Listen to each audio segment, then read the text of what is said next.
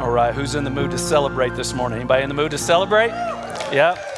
I'm in the mood to celebrate. Hey, I just want to take a moment really quick and recognize we've got so many pregnant ladies here right now. Like, I guess that's our new growth strategy as a church. So, guys, get to work. That was totally inappropriate. So, um, Hey, seriously, we're excited to have each and every one of you with us today, especially if you're a guest. I want to let you know, kind of give you a heads up. This will feel like a different Sunday because there are a lot of people in this room right now anticipating our big announcement, which is where our future home will be as a church. And we're going to get to that, but I don't want to get to it quite yet. What I'd like to do right now is actually celebrate what happened last week. Last week, we had over 1,200 people show up to celebrate the resurrection of Jesus with us. Come on.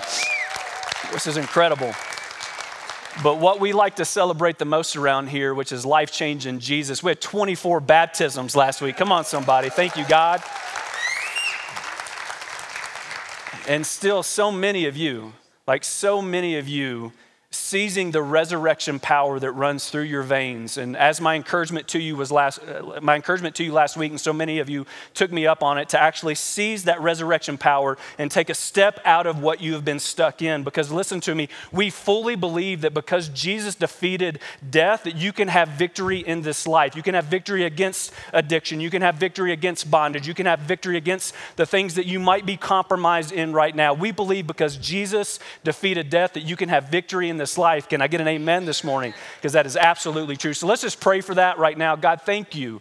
Thank you for not just what you did last Sunday, but thank you what you continue to do in the life of this church. Father, thank you that we do have resurrection power running through our veins, which means we can overcome any obstacle that is put in front of us. Father, I pray you remind us of that each and every day that we wake up, that we take a breath, and we start to walk in faith once again.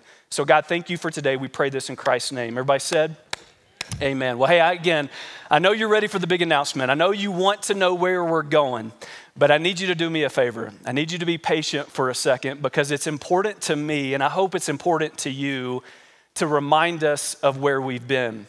Today is not just about an announcement for me. You need to know this. Today, I get to celebrate with you a culmination of a dream that God put in my heart many years ago. And so I would tell you that honestly, this kind of started around 2013. And in 2013, Emily and I uh, were at a conference together, but we weren't sitting together. We were, we were with two different groups. And while we were in that conference and we were listening to this speaker, both of us, both of us were convicted that God was going to ask us to do something difficult in two years' time. Now, you need to know this. I know I'm a pastor and I'm supposed to like experience these hyper spiritual things, but that's not that's not common for me. And so like when Emily and I came together after hearing that speaker and I'm like, "Babe, I think God's going to call us to do something hard in 2 years." She's like, "I felt the exact same thing. Like that was just a moment, a moment see that a moment cemented in our minds that God was up to something, but we didn't know quite yet what it was." Well, almost 2 years to the date, I kid you not, almost 2 years to the date, we moved our family from Arizona to Colorado Springs to plant Trace Church. And we didn't have a home to live in, but we had a hope and a prayer. And uh, there was a church here in town that actually allowed us to stay in a house that they owned. And it was in that little house six years ago, right around six years ago, was in that little house in the living room where we started Trace Church with about 25 people. And again, we didn't have any money, but we had a hope and a prayer.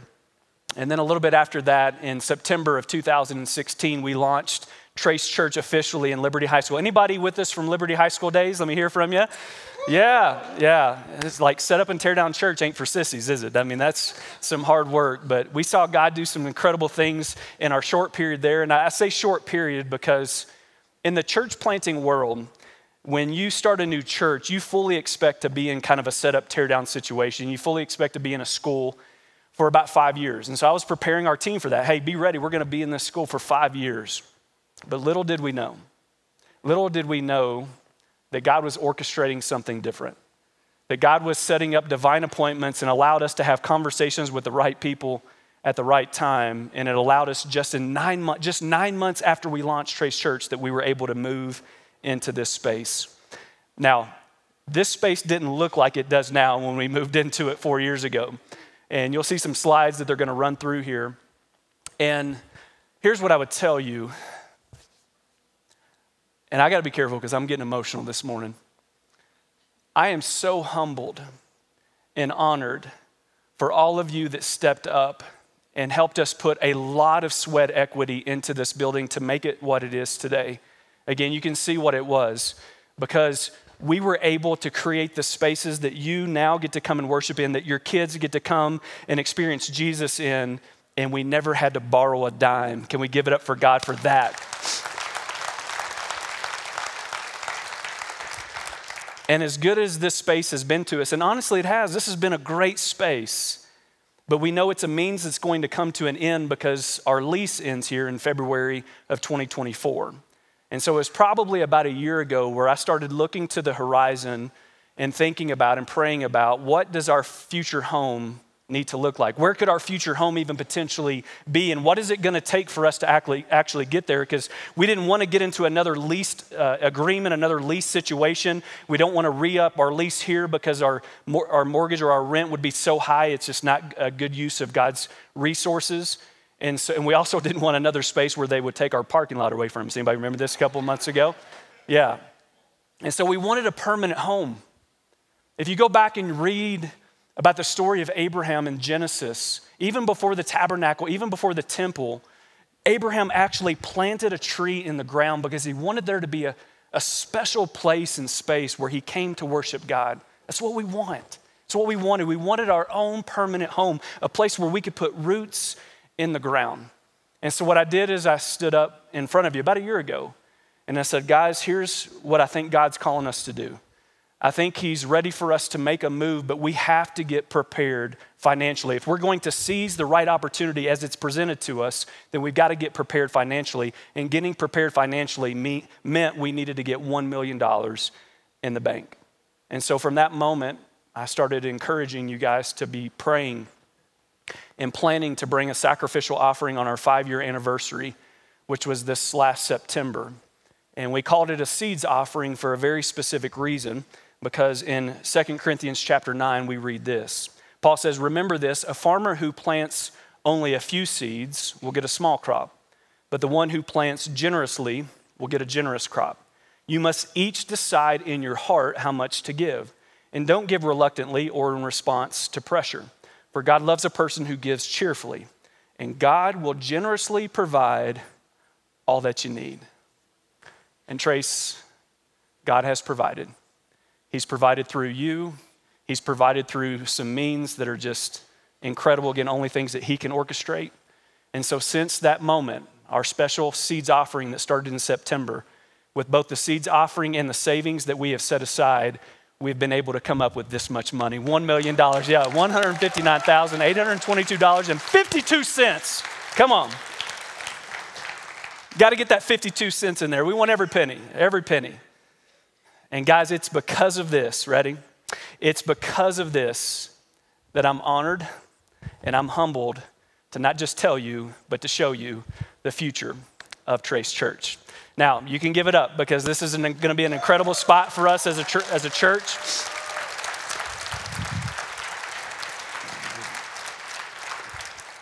So many of you know this is right across the street from the Chapel Hills Mall. Uh, it was currently, or is currently, North Springs Alliance Church. Uh, but they've decided to move to a different location here in our city, which allowed us to have some conversations with them behind the scenes. And I want you to know something. Because of the different people that we have been connected to, uh, that again, I would say are God divine appointments, uh, we were able to talk to them before it went to market and we probably paid a, a million dollars less than we would have if it would have gone to market. And so you better start clapping because I need you to be in a celebratory mood this morning. Somebody better see how God is working in through the life of this church.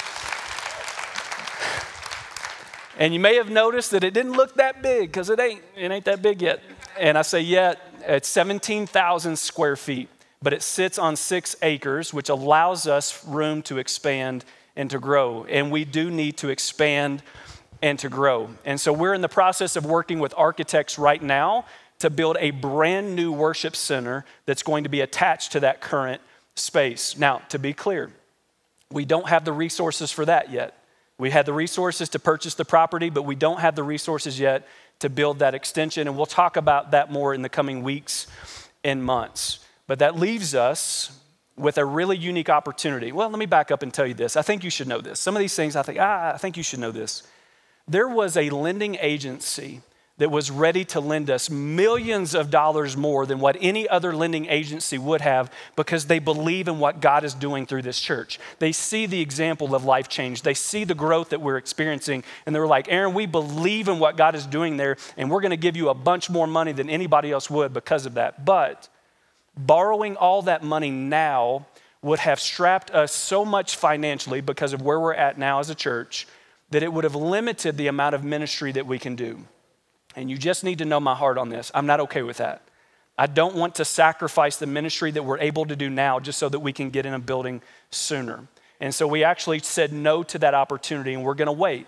We're going to wait, which leads us to a it leads us to an interesting timeline that we have learned is giving us a unique opportunity. And I want to talk to you about that. You see, our lease will end here at Rock Rimmon in February of 2024 and we close on the Chapel Hills location on July 1st of this year. And if you haven't done the math yet, that gives us 19 months where we have access to two different locations. And we could play it safe. We could just stay here and write out the rest of our lease and then move over there, or we could use two locations to take the best news in the whole world to a lost and broken world, which is exactly what we're going to do. And some of you are halfway clapping right now because you're like, what does that even mean? How do we do that? and we get it. And I'm not going to answer all the questions right now, but I would tell you we've got two really solid plans that we're praying through. And when we finally land on which one of those plans we want to move forward with, I'll bring that to your attention. I will let you know that we're not planning on doing video. So some of you maybe have been a part of video churches. We don't want to do video teaching, so there will be live teaching at both locations. And to be clear, this is just temporary.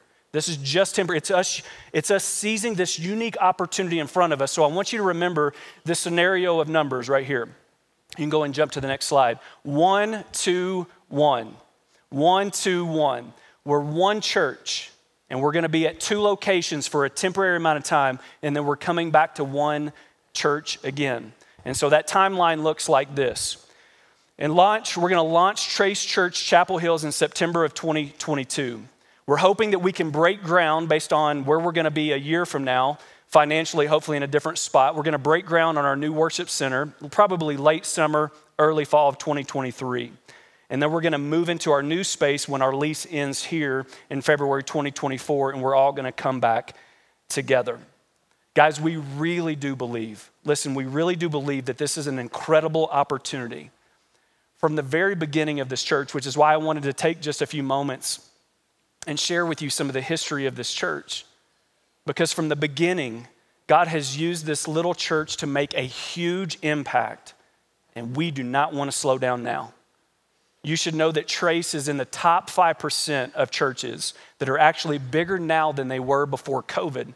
And I talk with pastors all around the nation, and a lot of them are asking me, How did you do that? Like, how are you guys bigger now? How did you grow bigger now than you were pre COVID? Because again, 95% of the churches in America are actually smaller than they were pre COVID. And the answer to that is, I really don't know, but maybe.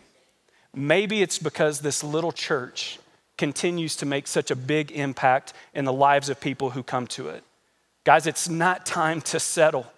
It's not time to settle for the status quo. It's time to be strategic. It's, it's time to catch the wind and allow the Holy Spirit to guide us so that we can take more ground for Jesus Guys, it's time to allow this unique opportunity to give us a posture and position to want to go and find more people who need to hear about the hope of Jesus, not in just this one area of our city, but in two areas of our city.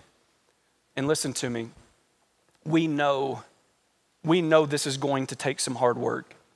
And if I can just speak personally, I am so incredibly blessed that I have a team behind me 100%. Like, truly, we are all unified. We all completely agree that this is our best opportunity to reach the most people now. But we also know it's going to be very difficult. And we're going to need you. Listen to me. We're going to need every single one of you to help us pull this off.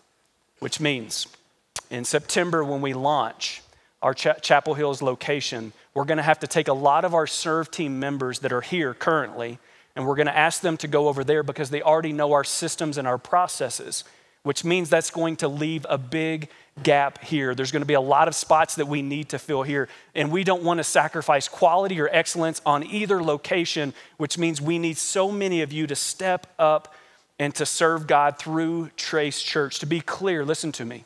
To be clear, I'm not asking you to just fill a gap. I'm asking you to fill a purpose. I'm not asking you to fill a gap. It's so much bigger than that. I'm asking you to help us to fill a purpose. God has this church on assignment. And if you've been coming for any amount of time, you see it. God has this church on assignment. That much is clear to me. And to pull it off, I actually think He sent us a lot of new people here recently. If you don't know this, look around. We're growing. We've grown by 40% since, since December of 2021. And so I believe God has prepared us for this moment I believe He's given us this assignment and He has prepared us for this assignment. And listen to me, I believe this to the bottom of my toes. I believe every single one of you, and I wish I could look each of you in the eye when I say this. I believe every single one of you has the potential and the ability to make us a better church. I believe every single one of you has the potential and the ability to be the reason. That you can be the reason that someone wants to come back here next week that you can be the reason why this two location model is a success, that you can be the reason that a kid begs their parents to come back to church next week, that you could be the reason that a student gives their life to Jesus, that you can be the reason that our worship goes from awesome to next level.